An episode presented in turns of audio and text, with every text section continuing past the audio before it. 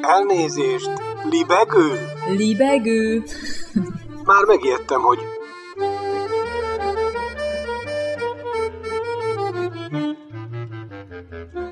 Üdvözlöm Önöket! Ez itt a Libegő újabb szellemröptető műsora. Balázs Attila vagyok, kívánok jó szórakozást!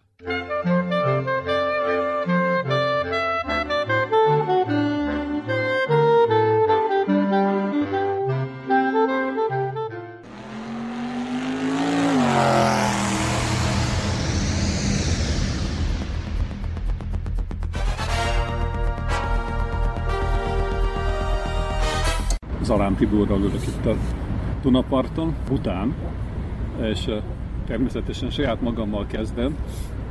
Olyan módon, hogy a 70-es évek végén azt hiszem akkor volt, még a szimpózium, az új szimpózium működött nagyban.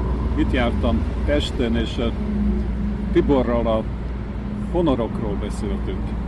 És Tibor azt mondta, hogy ha kicsit többet szeretnék keresni, mint amennyit lehet kapni a folyóiratokban, akkor írjak hangjátékot.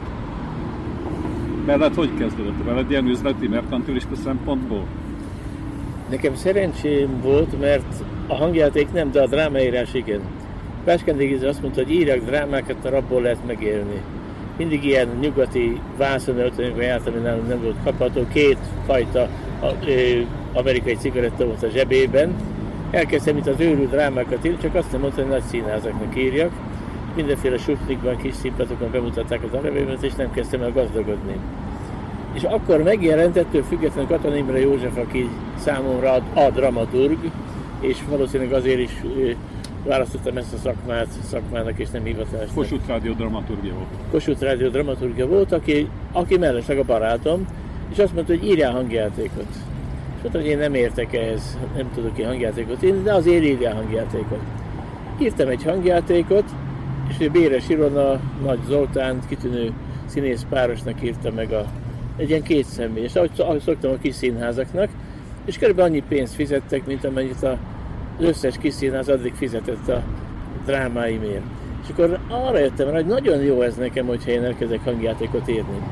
A, tehát merkantilista szempontból kezdtem el hangjátékot írni, hogy a drámát is, de a dráma nem jött be. A sors különös írónél, hogy most már a dráma jön be, és a hangjáték nem, mert a hangjáték gyártás igazából megszűnt. És írtam, írtam, és akkor jöttem rá, hogy a hangjáték azért lesz nekem jó, mert megtanulok dialógusokat írni. Tehát szokták mondani, hogy fekete színház a hangjáték, vagy, vagy színpad nélküli színház. Ott nem mondhatod azt, hogy én most itt ülök a padon Balázs Attilával és nézem a Dunát, hanem valamiképpen bele kell helyeznem egy dialógusba ezt a szituációt. És neked is kell adnom két mondatot, magamnak is kell adnom két mondatot, és a szituációnak is kell adnom valamit, hogy miért mondom el. Akkor tanultam meg, hogy, hogy hogyan kell színpadra írni. Érdekes mondani a rádióban. Rengeteg hangjátékot írtam, amelyet készülök kiadni, csak hát a kiadók nem nagyon pattognak érte, mert a hangjáték nem nagyon divatos, hogy a drámát sem nagyon olvassák, csak nézik a színházban az emberek. Hangjátékot még kevésbé. A hangjátékot nem is hallgatják most már. Régen hallgatták, most már nem is hallgatják, de azért, mint olyan nagyon érdekes, nagyon érdekes műfajnak tartom.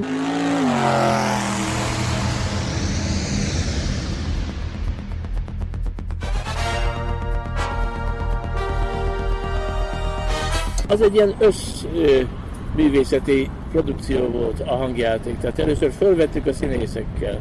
Sinkovistól a Csákányi Lászlóig, Bévestől a, a udvarosig, minden, a pagányig, mindenféle kiváló színész a rádióból élt. Tehát ők is merkantin szempontból rádióztak, viszont nagyon jók voltak. Akkor jöttek a zeneszerzők, a Lasszitól, a Sári László, a Binder Károlyig, akik kitűnő zenéket csináltak, eredeti zenéket csináltak. És akkor jött az összejátszás, a három éjszaka, amikor hajnalig dolgoztunk a zenéken, a hangokon, jött a, a, a stereo megszólalás, amikor még öt megszólalás volt, bal, bal közép, közép, jobb közép, jobb, aztán jött a kvadrofon, jött minden, tehát úgy éltük át a rádióban, ott, ott laktunk, a pagodában laktunk, a rádióban laktunk, és, és egy idő után is felejtettem merkantin szempontokat, hogy én abból élek, de amikor kimentem Svédországba, például, más ügyben, és a pályaudvaron fogadott valaki, akkor egy vastag borítékot a kezemben nyomott, hogy a svéd rádió bemutatta egy hangjátékomat. És az meg akkora volt, amennyit a magyar rádió addig fizetett az összes hangjátékomért.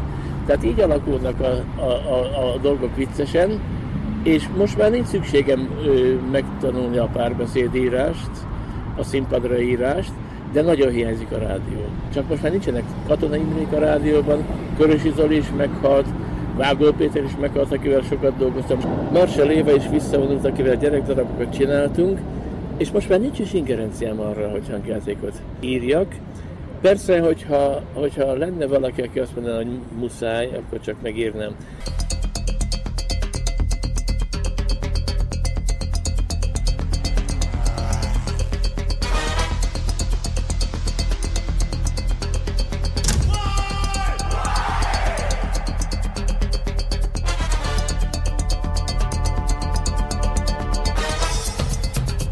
Amikor a rettentő görög vitézből nem én, hanem mások csináltak egy, nem tudom, egy tizenvalány részes sorozatot Csákeny Eszterrel, és a Keszeg Laci rendezte, akkor azért bementem egy próbára, de csak úgy civilben, mint szerző, és, és összevacsarodott a szívem, hogy, hogy azért nagy időket éltünk át. Nem a rádióban volt, hanem valahol a Mafia stúdióban, nem tudom én hol, valami ismeretlen helyen, de de azok a régi idők, azok megszűntek. Amikor utoljára én a ezt, ezt te is ismered, te jobban ismered, mint én, mert te neked, neked lakhelyed is volt. Igen, helyes, de te meséljed, mert téged meséltek.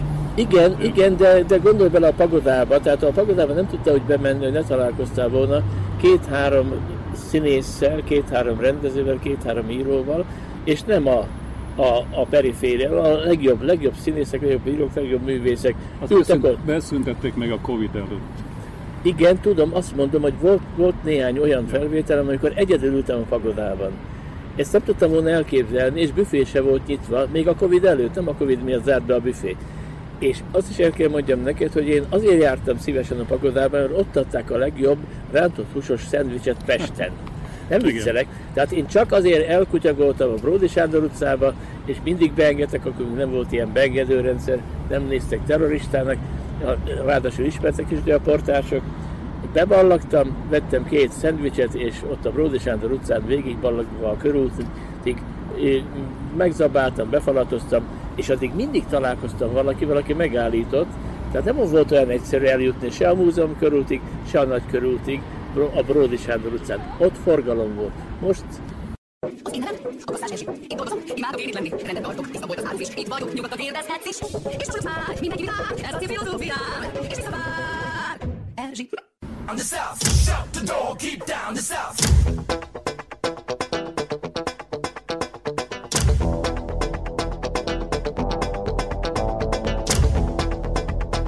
Arról volt szó, hogy az irodalmat fellendíti végül is ez a vírus, ugye, mert mindenki majd olvas. Hát nem. És a hangjáték viszont kimondottan kedvezne, úgy tűnik ezeknek az időknek, amikor nincsenek színházi előadások, sem, semmi, rádió keresztül lehet hallgatni, de nem látom, hogy fellendíteni.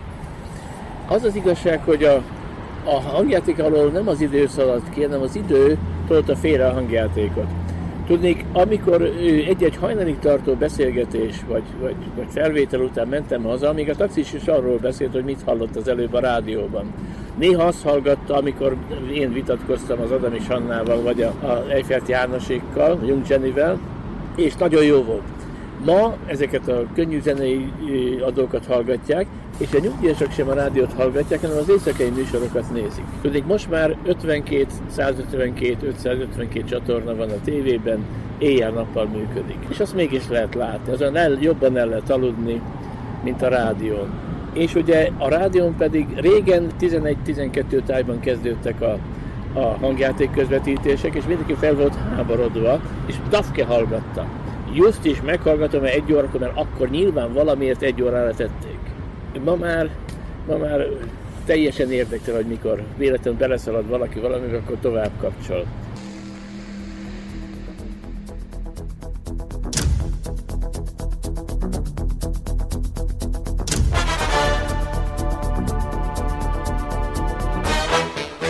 Egyébként nekem volt a rádióban betiltott hangjátékom is, amit már nem tudnék elképzelni. Erotikus hangjáték Porno. volt. Mondjuk úgy, hogy hát pornó, pornó, kilenc, kilenc nő töpreng egy férfiról, aki valamennyinek a szeretője volt, az egy, egyik 16 éves, legfiatalabb, a másik pedig 50 év körüli, és a legjobb színésznők adták elő, és már az első sor miatt betiltották, aztán pár év múlva előadták, és érdekes módon nem vonult utcára sem a keresztény jobb oldal, sem a, a nem keresztény bal oldal, hogy tiltakozzék. A kutyát se érdekelt akkor már, hogy mit, mi az az első mondat. Azt mutatod, hogy a hangjátékon gyakoroltad a e, párbeszédírást, de, de mi a különbség tehát? Ha teszel a különbséget a kísérleti hangjáték között és a rádiódráma-szerű hangjáték között? Nyilván, nyilvánvalóan igen, mert ugye van olyan, amit le se lehet írni. Te próbáltál olyat, mert benne voltál az avantgárdban is, de én nem emlékszem, hogy kimondottan olyan valamit védkeztél volna olyan módon, mint a Ladik Katalin. Hát feltétlenül a kísérletezés terepe volt a rádió, mert azt hagyták. Tehát a rádióban én csináltam meg az első sztereó verset, ami egy kb. fél órás szöveg, ének a napon, ének napon felejtett pohárét, az, bocsánat, ének napon felejtett pohárét a címe, és, és Ének egy napon felejtett pohárért? ének a napon felejtett, várjál, ének a napon felejtett, ének, csak ének pohárét. Tudsz törölni, nem? Tudok. Ének pohárért a címe, tehát akkor beleszerettünk abba, hogy minden oldalról szólt a, a, a hang, és, és tudtunk csinálni sztereót, quadrofot, mindent tudtunk csinálni. Ez rendkívül sok mindennel megajándékozott bennünket kísérletezésképpen. Tehát a, először a hanggal kezdtünk el kísérletezni. Azután pedig a hangzásokkal kezdtünk el kísérletezni. Mivel, mivel mint említettem neked, ilyen összműfaj volt, ilyen, ilyen összművészeti játék volt akkor a hangjáték, akkor mindenki társunk volt. Tehát amíg a, a Uzenei stúdió bevonult Sári László vezényletével, és odaállt egy ember, a Sári Lacika, és azt mondta a, a Jeneinek és a többieknek, hogy porcelán hajnal zene. De többet nem mondott. És az egyiknek azt mondta, te menj oda a zongorához, te menj oda a hegedűhöz, te pedig üsd a harangokat. És ezeknek gődük se volt se tempóról, se hang, se arról, hogy miről szól az, az egész, amit játszanak, és akkor elkezdtek játszani. És azt, azt aztán a Sári, meg a Katona Imre, József és a többiek összejátszották zenének. Tehát olyasmiket csináltunk, amik elképzelhetetlenek színházban. Színházban ugye a közönség a fontos. A rádiójátékban is a közönség a fontos, de nem, addig nem, amíg, amíg el nem készülsz vele. És nem, nem az a lényeg, hogy, hogy szériában menjen 500-szor az előadás, és kaszáljon a színház, buzira keresse magát az igazgató és a, a társlat, hanem az, hogy valami olyasmit csináljunk, ami megmarad. És amikor elkezdtek a rádióban törölni, nem tudom, hogy akkor ott voltál már a rádióban, nem volt elég szalag. Volt ilyen időszak. Elkezdték törölni a régi hangjátékokat, meg a régi felvételeket. Azért, hogy egy újat, újat tudjanak csinálni. Akkor én is álltam hangjáték írással. És nagyon reméltem, hogy az enyémeket, enyémekig nem jut el majd a törlési időszak. Aztán valami gazdaságilag jobb időszak következett, amikor már nem, nem kellett törölni a régi szalag, ilyen nyolc sávosokat, nem tudom, nem tudom most, hogy veszik fel a hangjátékokat, de, de ez egy borzalmas írtása volt a múltnak, amit, amit el sem tudunk képzelni. In my head, I'm attacking the illusion that the stopping drives me mad.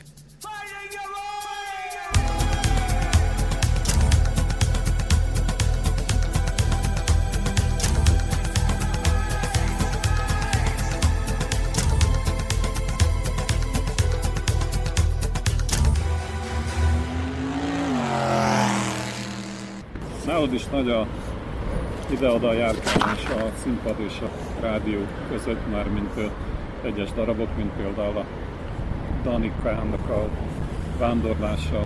Tehát te miben látod ezt a hasonlóságot és ezt az izgalmat, ami átjár téged egész évben, amikor, a, amikor ide-oda járkáltatsz valamit? Igazából én nem járkáltatok, hanem járkáltatnak mások, akiket úgy hívnak, hogy rendezők, meg, meg dramaturgok, meg igazgatók. A Dani az most érdekes, a Dani a Nagy Családerdőben, vagy Kaland a Nagy Családerdőben, hiszen elő fogják adni Békés Csabán. Fodor Tamás rendezte annak idején, hangjátéknak írtam, és olyan témát próbáltam benne ö, ö, megragadni, vagy, vagy bemutatni, amit nem nagyon szoktak, a, a gyerekotthonosoknak, a, a, a, a nem árva árváknak a sorsát. Fodor Tamás elképesztő zsenialitással, ez, ez persze tautológia, szóval jól megrendezte, jól megrendezte ezt a hangjátékot, majd eszembe jutott, hogy ebből milyen jó regényt lehet írni. Nem azért, mert akkor keresni akartam, mert akkor már meg tudtam élni, írtam belőle egy regényt. És most valaki előszette a azt mondta, hogy ebből nagyon jó darabot lehetett csinálni. És mondtam neki, hogy hát az az igazság, hogy én, én öregnek is, meg fáradtnak is, lustának is érzem magamat ahhoz, hogy én ehhez a szöveghez hozzányúljak, amit a Fodornak megírtam. És azt mondta Merő Béla, legnagyobb meglepetésemre, hogy ehhez a szöveghez nem kell hozzányúlni. A szöveget meg kell rendezni. És azóta, mióta nem írok, nem írok hangjátékot, azóta nem is írok szerző utasításokat egyébként a szövegeimbe, a drámai szövegeimbe. Nem azért, mert lusta vagyok, hanem részben, mert tudom, hogy fütyülnek rá a rendezők, hogy balról jön be, vagy suttog, vagy kiabál, vagy ül, vagy van-e bútor, nincs bútor, hanem azért nem, mert, mert, mert jobb az, hogyha, hogyha más képzeletére bízom, aki hozzányúl az anyagomhoz, amit, amit ö, ö, én elképzelek.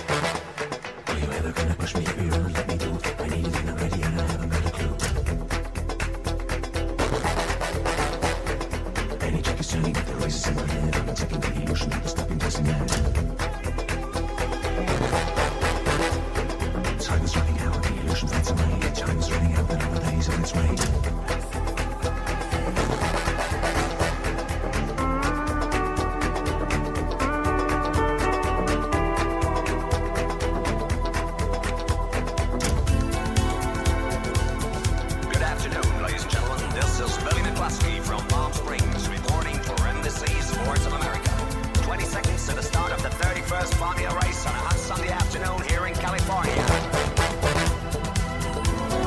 On the fast lane of the street I'm driving. Sometimes, somewhere, I'm arriving. Every day and every night.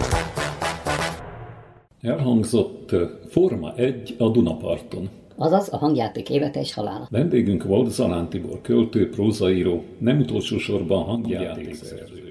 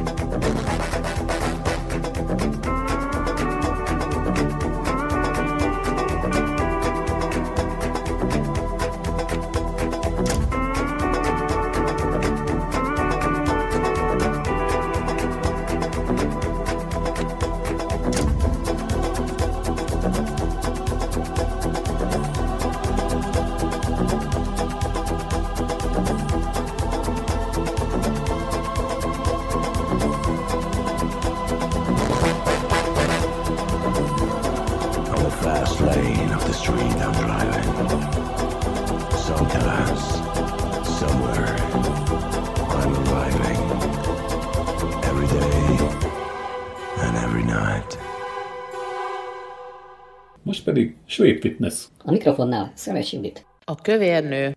Minden szerdán délután érkezett a gyógytornászhoz. A kövérnő.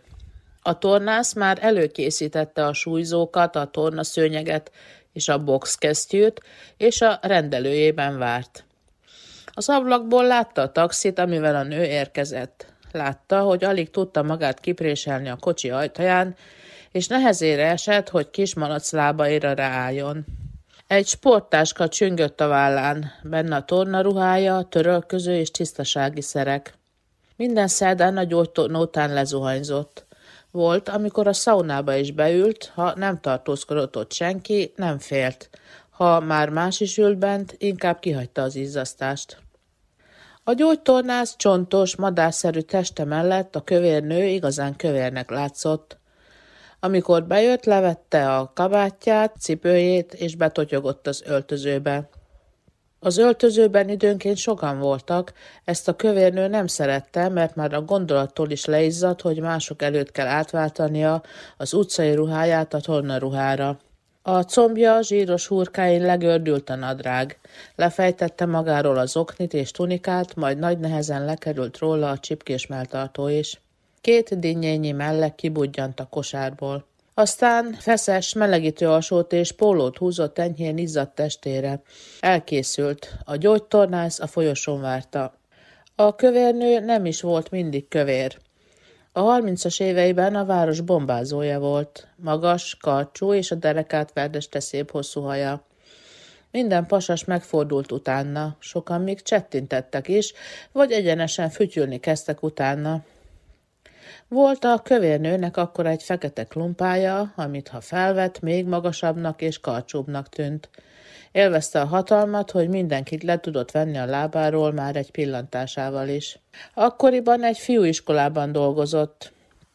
Az igazgató úgy vette fel, hogy a kövérnőnek meg kellett fordulnia kétszer előtte, hogy alaposan mustrálgathassa a csinos alkatát. Abban az időben az igazgatók nagyrészt férfiak voltak és szexisták, különösen ennek a fiúiskolának az igazgatója. De a férfi kollégák is megjegyzéseket tettek, kávézni vagy egyenesen vacsorára hívták, de ezeket a kövérnő rendre elutasította. Ha egy rövidebb szoknyát vett fel, a gyerekek jobban odafigyeltek rá. Bámulták a hosszú combjait, de legalább nem rendetlenkedtek. Istennőként imádták, és minden szavát lesték. A kövérnő ezzel igen elégedett is volt mindaddig, amíg pár tanítványa el nem kezdte randizni hívni. Ezeket is sorra leszerelte valami szellemes megjegyzéssel. A kövérnő megismerkedett egy külföldi egyetemistával aki kérte, hogy szőkítse ki a haját, és fogjon még jobban le, mert akkor úgy néz neki pont, mint a kedvenc színésznője. Ezért a nő fogyókúrázni kezdett. Addig-addig, hogy a hátán a bordái is kilátszódtak már. De ebben az időben ez volt a divat. A fodrász a szép hosszú haját kihidrogénezte, levágta, a kozmetikus formára tépkedte a szemöldökét, hogy passzoljon a szőke hajhoz. A kövérnő felvette a legszorosabb nadrágját, és végig sétált a főutcán a külföld egyetemista barátjával. A barátja nagyon elégedett volt. A kövérnőnek azonban elkezdett fájni a gyomra, majd az epéje. Aztán mentővel elvitték a kórházba, és megműtötték. Attól kezdve minden felborult a testében. Az anyag cseréje lelassult, az emésztése megromlott, a kedve rossz lett. A műtétisebb rosszul gyógyult, ezért kortizoninjekciót kapott. A kortizontól tovább romlott a hangulata, gyógyszereket kapott, hangulatjavítót, antidepresszánst, és elkezdett rettenetesen hízni. Addig-addig, hogy az egyetemista barátja elhagyta egy soványabb nőért. A kövérnő egyre csak kövérebb és kövérebb lett. Ettől a hangulata tovább romlott további gyógyszereket kapott, és még jobban elhízott. Leszázalékolták, folyton a kórházat járta, hol a belgyógyásznál, hol az endokrinológusnál, hol a pszichiáternél, hol pedig a gyógytornásznál volt. Mint most is. Átöltözve várta a gyógytornász, hogy oda vezesse a kínzóeszközökhöz. Súlyzózott, nyújtózott, emelt, evezőgépen húzta, biciklin nyomta, aztán végül boxolnia kellett a homokzsákkal. A program relaxációval zárult. Nagy, hájas testét hagyta elfolyni a tornaszőnyegen. Annyira ellazult, hogy halkan horkolni kezdett. Elszunyadt. A vidám nyugdíjas csapat zajongása ébresztette fel. Ideje volt zuhanyozni, átvedleni és hazataxizni. A gyógytornász szépen összepakolta kövérnő látogatása után, aztán megírta a jelentését.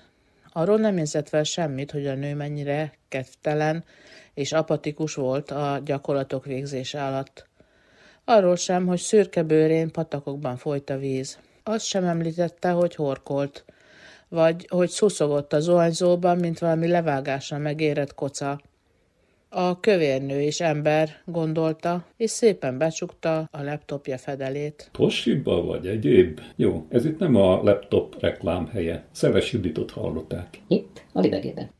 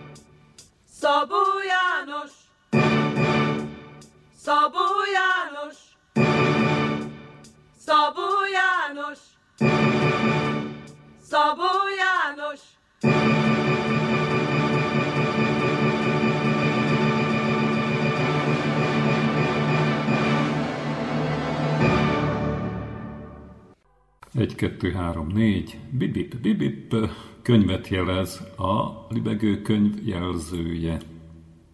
Na jó viccet, félre van egy eléggé népszerű könyv, mostanában a sok között. Írta Simon Winchester, és az a címe, hogy a professzor és az őrült. Na, ezzel kapcsolatban jelent meg ez a kis szöveg a HVG Szellem Plus rovatában. A szomszédból kezdi, azt mondja, hogy a sötétkék vászonba kötött 20 gigászi méretű kötetre a nyomdászok és a könyvkötők mesterségük apoteózisaként tekintenek. A 286 km hosszú, írd és mond, 286 km hosszú ólomból kézzel kiszedett 414.825 szócikk, a közel két millió szemléltető idézetet tartalmazó műalkotás örök isteni fényben ragyogó monolit, az angol irodalom nagyregénye idézőjelek között az angol irodalom nagyregénye. Létezik közszálljon forgó neve is Oxford English Dictionary. Az Oxfordi nagyszótár. A gyűjtemény minden A gyűjtemény minden bibliotéka sarokköve, állandóan frissülő, kiapadhatatlan forrás. Első szava, ha nem számítjuk a szimpla A betűnek szentelt négy oldalt, az A-a. vízfolyás fődév volt. A zárókötet utolsó szava pedig a ZYXT. A látni ige múlt idejű egyes szám második személyű alakjának megfelelője a régi kenti nyelvben.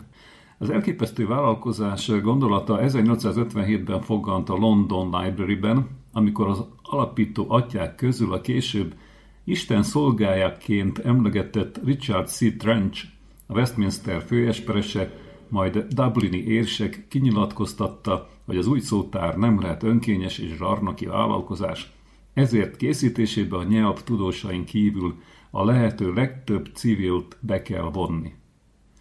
A Filológiai Társaság 1858. január 7-én fogadta el a tervet, hogy James Murray professzor vezetésével az első kötet következzék. A szerkesztők és az önkéntes lexikográfusok között két tonna papír fordult meg egyetlen évben. Ezer postagalam fogadására alkalmas állomást építettek, és csak a TX szó meghatározása öt évnyi kutatásba került.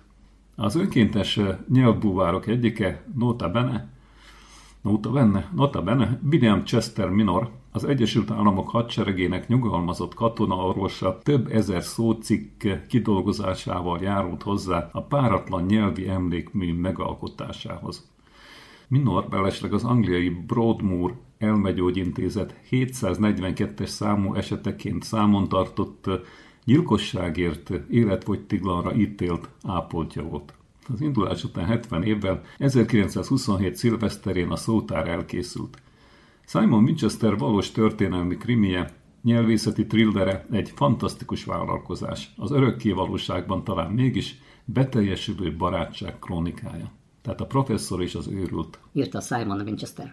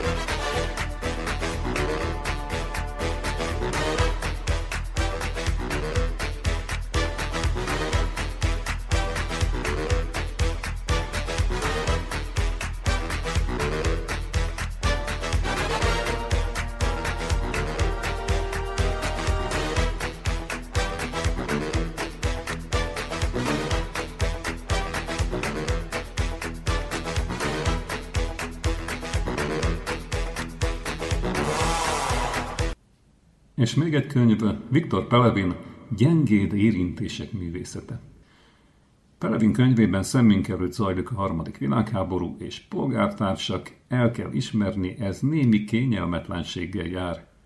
Sajnáló helyzetünket nagyrészt magunknak köszönhetjük, egyetlen lehetőségünk marad, fohászkodjunk Isteneinkhez. Kérdés persze, szolgálatban vannak-e az Istenek? Viktor Pelevinnek a konspirációs realizmus mesterének viszonylag jó hírei vannak. A konspirációs realizmus mesterének. Mert nem minden ismeretlen katona halt meg, a túlélő civilek száma jelentős, a megélhetést garantáló szentek, Kronosz, Kimérák és Simérák, Bál vagy a számítógépe előtt görnyedő Gogol továbbra is aktívak. A rendszerváltás leszámolások és kivégzések zaja kísérte, a szabadság ízét a pepsikolában megtalálók már békében és viszonylagos jólétben estek el, helyükre a valóság és a kulturális tér közötti résbe új proféták nyomultak. A Kaukázus egyik lábánál a hegy megmászásán töprengő egykori hippik várakoznak, máshol szabadkőművesek, nemzeti parodisták gondoskodnak önmaguk örökké valóságáról. Közönségük is akad, a törzsi háborúk részesei, a tévé előtt szunyókáló átlagemberek. Pelevin sosem nehéz olvasmány, alapítja meg a Szellem Plusz, most is a valóság párafelhőjében lebeg. Három kisregény tartalmazó új gyűjteménye, A gyengéd érintések művészete, a gyengéd érintések művészete a pelevini nyelvet mesterszinten értő M. Nagy Miklós tolmácsolásában a kedvelt összetevőkből készült, szatíra, buddhizmus, egyiptológia, mindez a lehető legtitkosabb kortárs fűszerezéssel tálalva. Az utolsó vacsorához a temetések multikulturális kórusai zümmegik el az utolsó üdvözletet. A gyászmenet közönsége a régi az USA és Oroszország, ahol a pihenő Trump és a virulens Putyin új taktikai arzenállal mémekkel, trollokkal és klaunokkal harcol, bohócokkal ugyebár. Viktor Pelevin gyengén érintések művészete kiadta a Helikon fordította M. Nagy Miklós. Он держит руку на кнопке э, каких-то ну, передовых видений. Его очень приятно читать. То есть он, э, за- запершись э, э, в какой-то своей глубинной шахте и никого не пуская в свои миры, дает этот удивительный сигнал.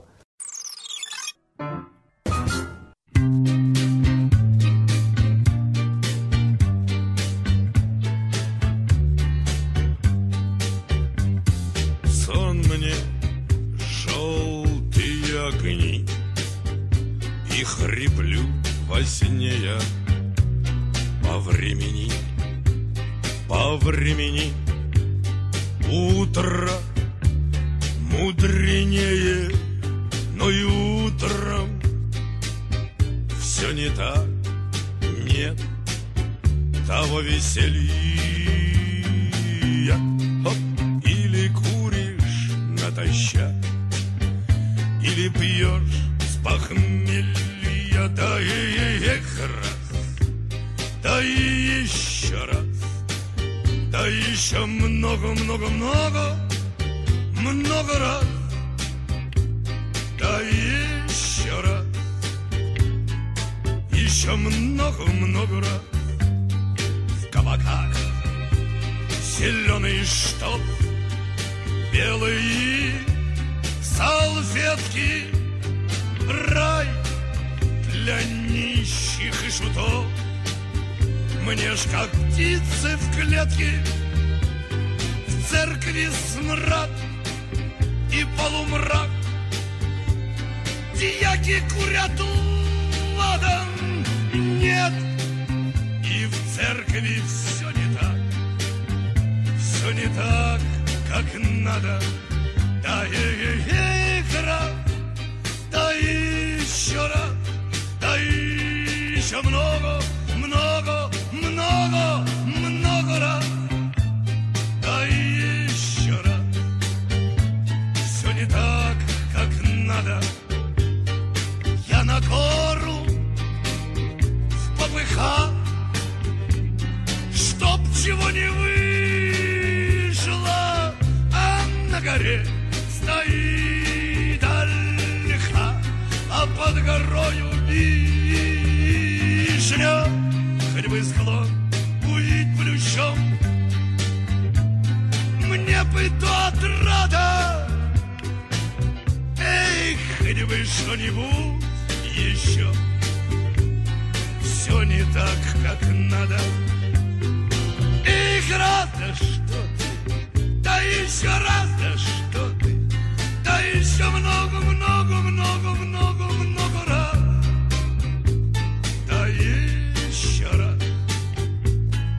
Все не так, как надо. Я тогда по полю вдоль реки света тьма, нет Бога, а в чистом поле васильки и дальняя дорога. Вдоль дороги лес густой с бабами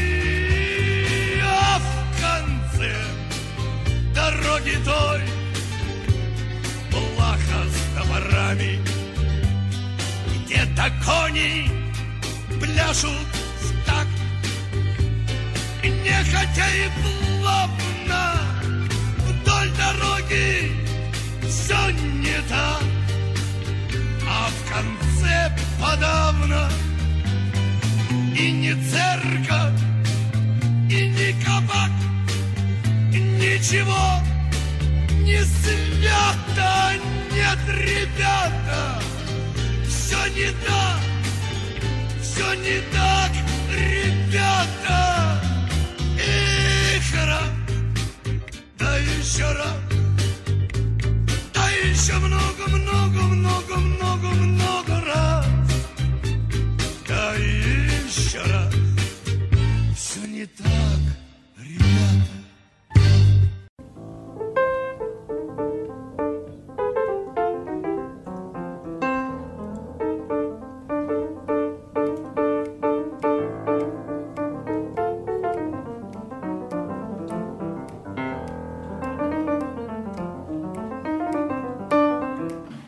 2, 3, 4. Kinek észak, kinek dél, elfújta a szél. Jó kis versike. A kinek észak, kinek dél kötet, vagy könyv anyaga, az már jó messze van.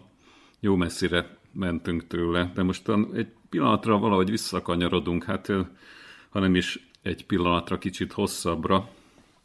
Visszakanyarodunk Magyar Bálint, ugye nem a politikus Magyar Bálint, könyvéhez, az amerikai filmhez, amely az egyik legjobb ilyen fajta mű. Na de mikor jelent meg, ugye azt mondja, megnézzük. 1974-ben. 1974-ben az új szimpózium folyóiratba írtam egy könyvismertetőt Virágos Zsolt könyvéről az amerikai négerség és irodalma címet viselte. Egy kitűnő-kitűnő könyv, azóta se született jobb, ellenben valamilyen szempontból mindkét könyv elévült, ugyanis a négerek kifejezést már nem nagyon használjuk. Hát ugye fekete bőrű ember, vagy egyszerűen fekete, ez van. Nos, hát a négerezést elkerülve, vagy megpróbálván kikerülni, azért nézzük, hogy mit írt erről a témáról Magyar Bálint, ugye négerekről és indiánokról az amerikai filmben. Mondja ő, hogy a realista szemléletű amerikai film már nem kerülhette meg az idegenek problémáját. Az idegeneket természetesen idézőjelek közé teszi. Az amerikai nemzet viszonyát a külső, iszonyát és viszonyát a külső és főként a belső idegen elemekhez, hát ugye nem kerülhette meg tehát az idegenek problémáját és az amerikai nemzet viszonyának kérdését. Az indiánok utolsó jelentősebb csoportját még századunkban is koncentrációs táborba zárták, hogy végső meggyengülésükkel megszűnjön a problémájuk is. A néger probléma, hát akkor mondjuk fekete probléma, viszont egyre erősödik, ezért helyes röviden áttekintenünk az amerikai filmek néger ábrázolásának fejlődését a Griffitti hagyományok óta. Mondja ő, hogy a közvélemény eleinte meggátolta négerek szereplését a fehér színészek színpadán. Hát ugye azt tudjuk, hogy a minstrel show szereplő négerek valójában fehérek, akiket, akiket suvickkal feketére mázoltak, hát hogyha úgy jobb volt. Na mindegy, azok az idők elmúltak nagyjából, és valószínűleg nem is jönnek vissza, vagy. Na mindegy, a közvélemény eleinte meggátolta négerek szereplését a fehér színészek színpadán. Az így gettóba kényszerült, vagy kényszerített néger színészek együttesével készítette King Vidor az első hangos filmek egyikét, a Halleluját.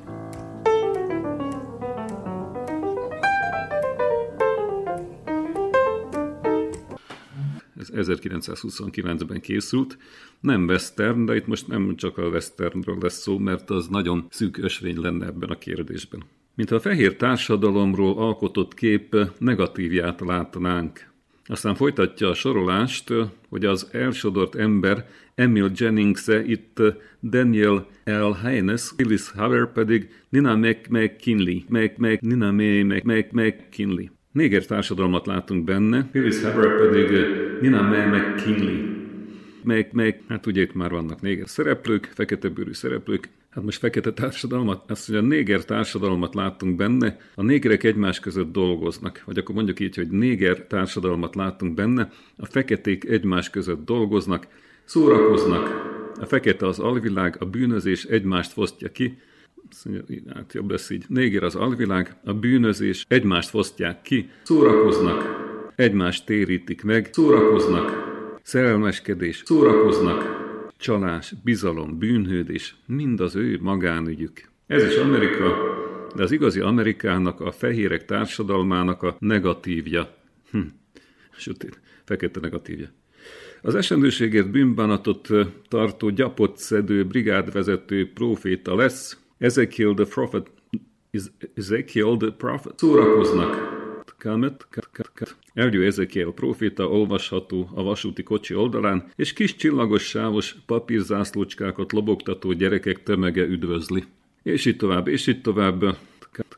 Akkor eljutunk egy westernig, azt mondja a repülőfejszet titka, a repülőfejszet titka című westernben az ütődött, dadadadadogó néger istáló fiú, otromba tréfálkozás tárgya, premier plánokban bárgyún tekinget, a happy end idiljében pedig lelkes igyekezettel fújja szájharmonikáján a nászindulót. A hős kedélyesen fejbevágja egy virágcseréppel, de ő estében is tovább muzsikál. Kicsit olyan, mint a falu bolondja, érzi meg magyar. Gedi, a falu bolondja Gedi, Móricz Zsigmond vigjátékában, a Sári bíróban.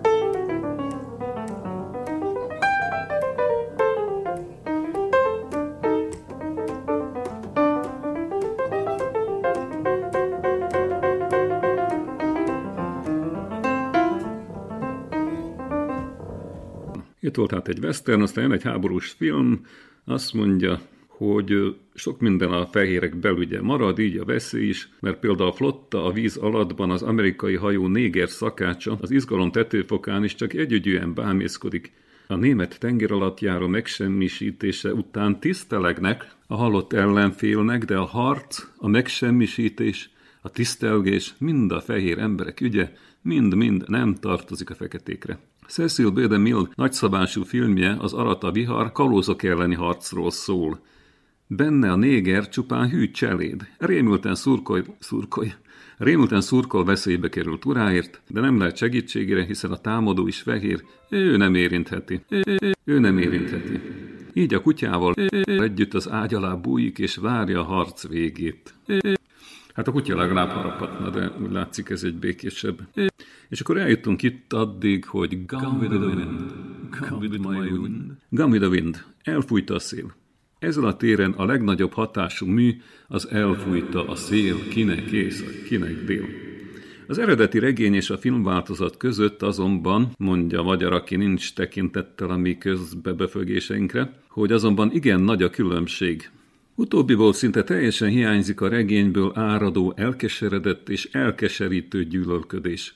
A film a virágjában lévő Vivian Lee, valamint Olivia de Havilland, Clark Gable, Leslie Howard vonzó erejére, egyéniségére, atmoszféra teremtő készségére épült. A regény, de aláhúzandó, erősen fajgyűlölő mondani valója, így háttérbe szorult. Elfújt a szél, Vivian Lee bájos mosolya, bájos és őrült mosolya egy időben. Monomán csaj. Na igen, emlékszünk rá. Mondja is a végén, amikor uh, ugye Clark, Clark Gable, mikor megy el, és elkezdi, elkezd hisztériázni a csaj, hogy akkor ő vele most mi lesz, és akkor olyan értembe válaszol Gable, hogy tudod, babám, erre nekem erősen fáj. A Tehát ebben az értelemben. És aztán Vivian Lee, ugye nem, nem roppad össze teljesen, hanem azt mondja, hogy igen, akkor alszunk egyet rá, és holnap új nap kezdődik, és visszaszerezzük a kapitányt.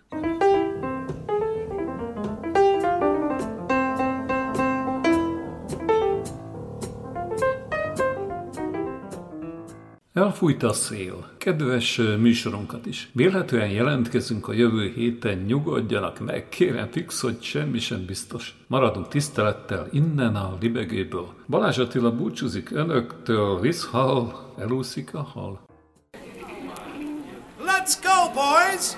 Here's the little lady we've all been waiting for. Maestro, if you please.